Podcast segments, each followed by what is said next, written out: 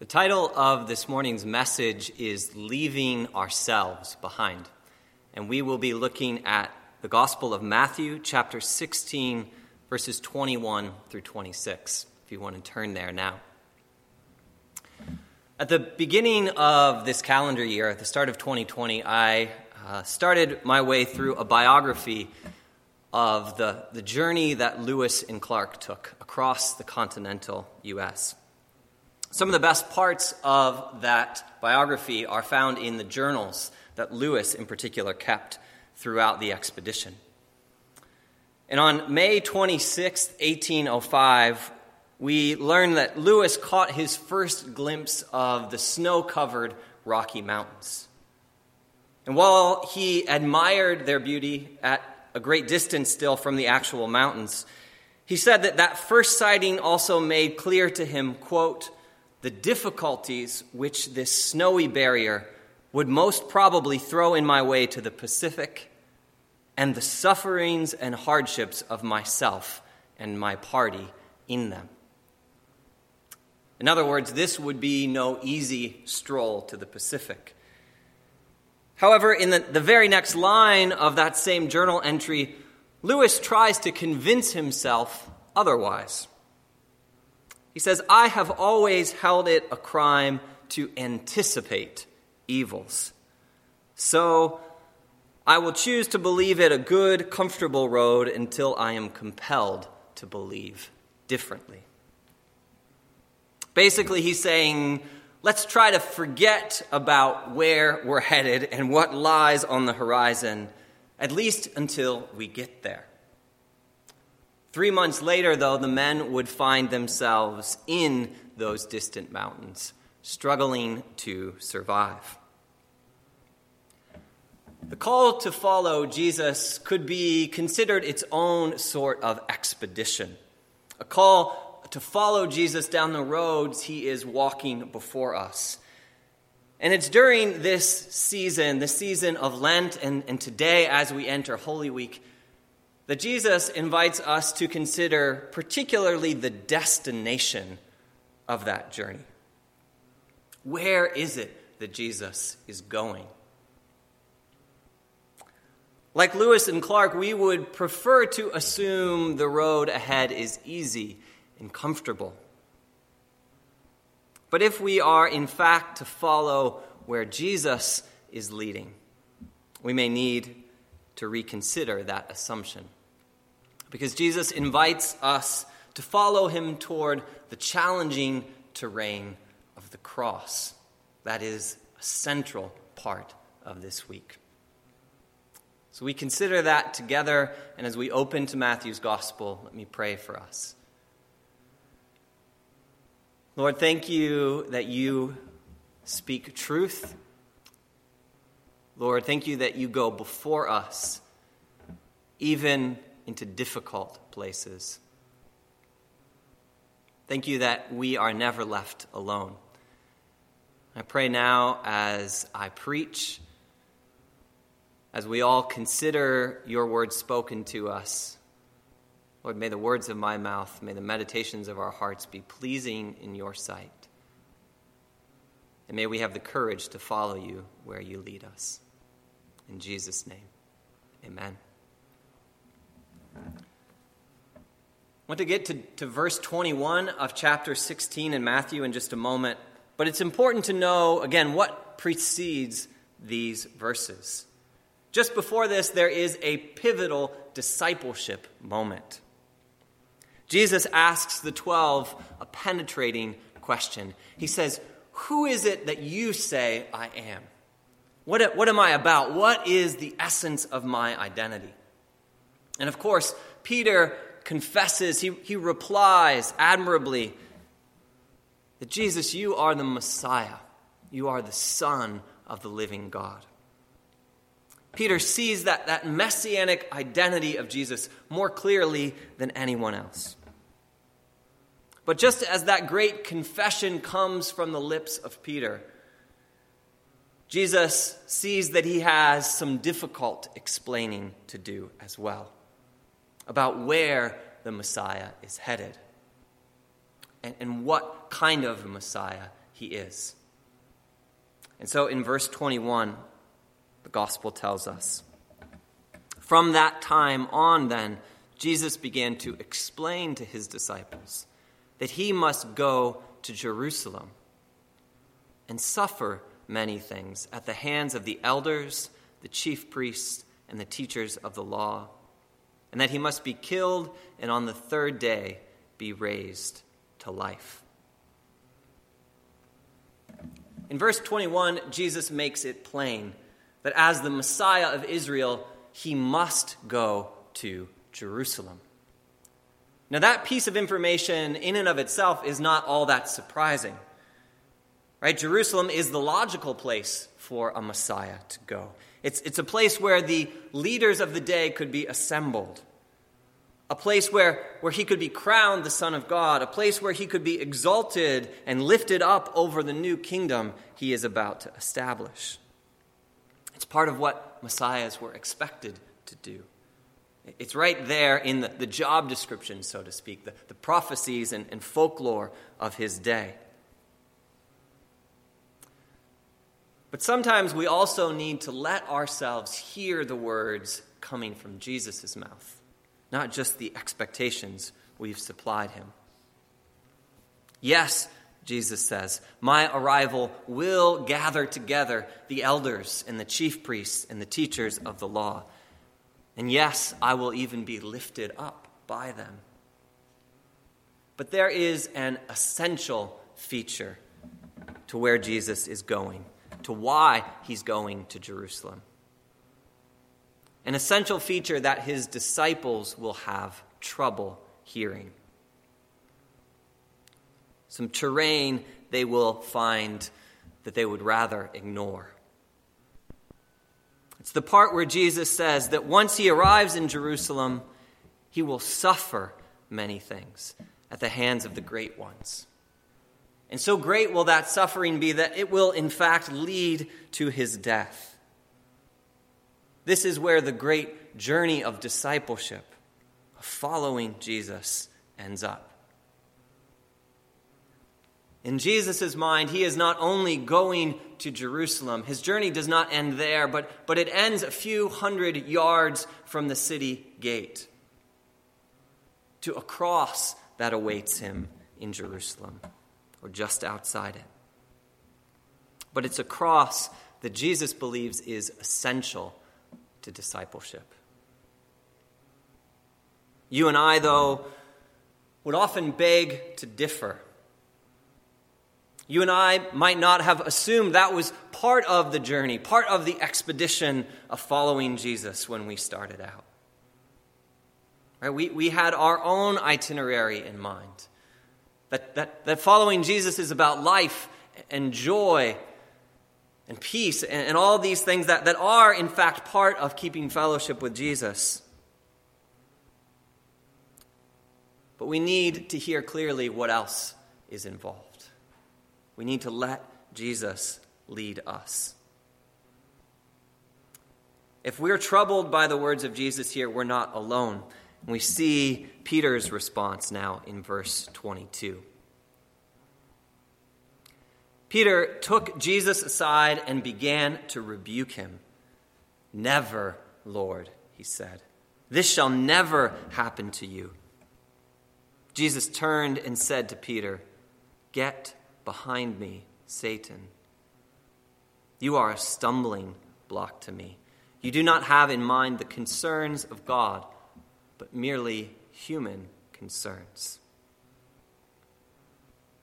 So here we have Jesus beginning to, to walk, to, to set his sights on Jerusalem and the road before him, and all the difficulties that that entails.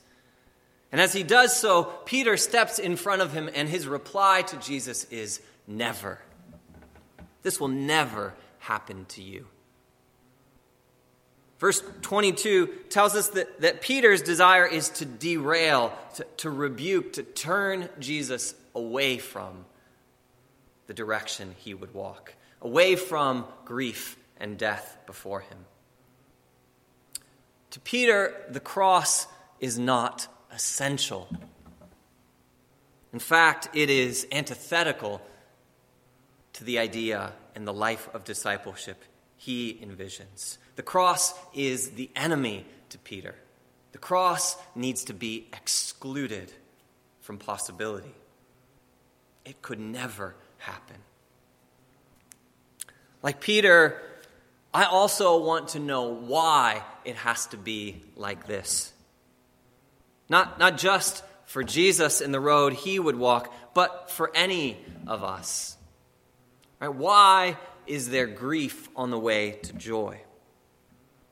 Why are we vulnerable creatures instead of invincible beings? Why, out of all the options available to God, has He placed a crucifixion on the way to Easter? Right? These are intrusions into life. And like Peter, I want them excluded from my future. When we are confronted with the reality of suffering or death or upheaval or things that are difficult to look at, one of the hardest things to do is to simply acknowledge their reality. You might be experiencing that right now. Most mornings this week, I woke up, and the first thought as I woke up early in the morning was, We're still here. We're still in the middle of this new thing, this new reality, the, the new grief and anxiety that attends it. We're still on this road that it's, it's hard to know where it's leading us and what to expect. And most mornings I, I woke up wishing it would move faster, that it would be over. It's only been three weeks, but many of us, I'm sure, are already tired of, of not being together with people we love, tired of contemplating jobs that could be lost, tired of, of fearing for those who might get sick tired of the nagging anxieties that keep popping back up. And we would like to exclude those realities. Right? Find an escape, find a, diversion, find something on Netflix to watch or, or, a book to read to take us into a, a different mental space. Right? Something that would, would take us away and, and, and not cause us to have to to see what it is before us. Now, I am far from the front lines of that grief right now. Right? There, there are many who are experiencing it in much more direct ways. But one of the hardest things I find is simply to permit what these losses, what these difficulties, what these struggles are, just, just to, to let myself feel them and acknowledge them, to stop trying to resolve them a few times this week in our family, Katie and I hit our own internal walls. We ran out of gas. We were exhausted by trying to make what wasn't normal seem normal. The best thing we could do in those moments, though, was, was not to keep a stiff upper lip or, or to ignore what we were feeling, but to let ourselves cry and to pray and to acknowledge to one another and, and in, in that space with God that this is, this is hard, this is difficult. In this passage, we see Peter wanting to block off the reality of the cross. And, and, he does so because he's human, because of his love for Jesus, right? It's his human concern to protect someone he loves, to keep things normal and safe. But in verse 23, Jesus says there are times when our human concerns must give way to the concerns of God. Jesus asks Peter to come with him, to see in the cross, even in all of its ugliness and pain wants him to see and acknowledge and invite us into the work God is doing in that space. Look at verses 24 through 26. Then Jesus said to his disciples, Whoever wants to be my disciple must deny themselves and take up their cross and follow me. For whoever wants to save their life will lose it, but whoever loses their life for me will find it. What good will it be for someone to gain the whole world yet forfeit their soul? Or what can anyone give in exchange for their soul? What's most striking to me about that passage is how personal Jesus makes the cross for us. In verse 24, he says he is not the only one headed to Jerusalem. In fact, he asks us to follow him there. Whoever wants to be my disciple must deny themselves, take up their cross, and follow me. Why would Jesus want us there? Why would he want to lead us into to suffering and into the, the pain of that place? The answer Jesus gives to us is in verse 25. According to Jesus, the cross is the site of an exchange that takes place. Whoever wants to save their life will lose it. But whoever loses their life for me will find it. The cross is a place of death. It is a place where life is lost, but it is also a place, Jesus says, where it's recovered, where it's redeemed. As we move into this Holy Week, as we move toward Maundy Thursday and Good Friday and Easter Sunday, that's a, that's a reality that we need to lean into. And there's much about it that is a mystery, that requires us to wait and to simply confess that, that we don't understand, but we desire to follow Jesus there. That because he says so, there must be life in the cross. Today, I find myself troubled by the problem of evil. Many of us wonder why bad things happen, why bad things happen, especially to those we care about. And that, that question seems to be foregrounded all the time right now, with all the things we're, we're reading and hearing and thinking about. And I think it would be it would be foolish to give some kind of pat answer to say, this is why this is the case, that, God has this plan or this purpose in particular in mind. I don't think we have that kind of answer in the scriptures. But Jesus' words here, I think, invite us to, to ask that question the question of, of why there is evil or why there is suffering, but to ask it on a slightly different trajectory. Not only can we ask, why do those we love suffer? But if Jesus is in fact the Son of God, then we might also ask, well, why does God allow himself to suffer? Why does God, in fact, walk willingly toward Jerusalem? Why does Jesus concern himself so, so intimately and acutely with the evil in our world and the suffering of our world and with death itself. Why doesn't God, if He has the power, exclude Himself from those things? Of course, that also is a mystery that, like Peter, we strain to comprehend and understand.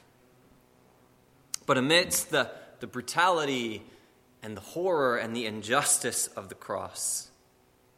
The Bible also says that a great evil is exchanged for something cosmic and glorious and good.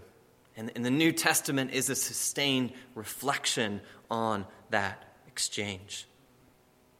Colossians 1 says, It is through the blood of Jesus shed on the cross that God has made peace for creation that, that through Jesus' suffering, God is reconciling all things on earth and in heaven to himself. In 1 Corinthians 1, we're told that in Jesus, the crucified one, we proclaim the power and the wisdom of God in that cross. John 3, of course, we're, we're told that God so loved the world that he gave away the life of his Son so that we might have life instead. So Jesus invites us then to come to the cross, to follow him there, to be in it with him, so that we might participate in that exchange. That we might lose our life, but we might also discover it. Whatever is hard, whatever is overwhelming to you now, whatever is heavy, God invites you to bring that to the cross so that He might be in that with you. Right? He can enter into that in and through the person of Jesus. This Lenten season, I've been asking us what we are carrying with us and, and what we need to instead leave behind as we follow Jesus. And many of you took home stones like this one at the beginning of March. And they, they might have signified a worry or an expectation or a fear or something that just felt heavy in your life. And this morning, I want to extend to you a, a concrete opportunity to leave those things behind. Starting today, the, the large wooden cross uh, that our church often uses on Good Friday, it'll be out on the front steps of the church. And at the foot of it, you'll find a small pile of these stones. And between now and Easter Sunday, if you're able, and I know some will not be able to leave their homes, but, but if you are, are out and you're, you're headed somewhere you need to go, you can come by the church here. And you can quite literally leave those burdens, leave those things at the foot of the cross. If you don't have a stone from the beginning of the month, feel free to bring something from home that, that signifies that burden for you. And maybe spend a few moments in prayer as you do that. But as you go, I'd also invite you to take something home with you from that space. Again, today is Palm Sunday. It's, it's the day when the people of Israel, with loud hosannas, welcomed Jesus into Jerusalem, welcomed him to be their Messiah and their king. And even not knowing that, that, that kingly obedience would lead him to the cross just days later. But it, it's a time when we recognize and we welcome Jesus as our king. So on the front steps next to the cross, next to those stones will be a basket of palms.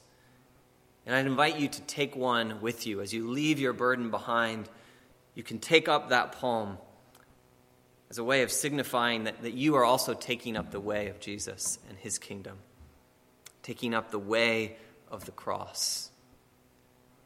Knowing that, that that does not exclude us from suffering, it does not exclude us from the difficulty of the world around us. But it is a place where Jesus has triumphed over those things. And the cross for us is essential. May we move toward it together today. Amen.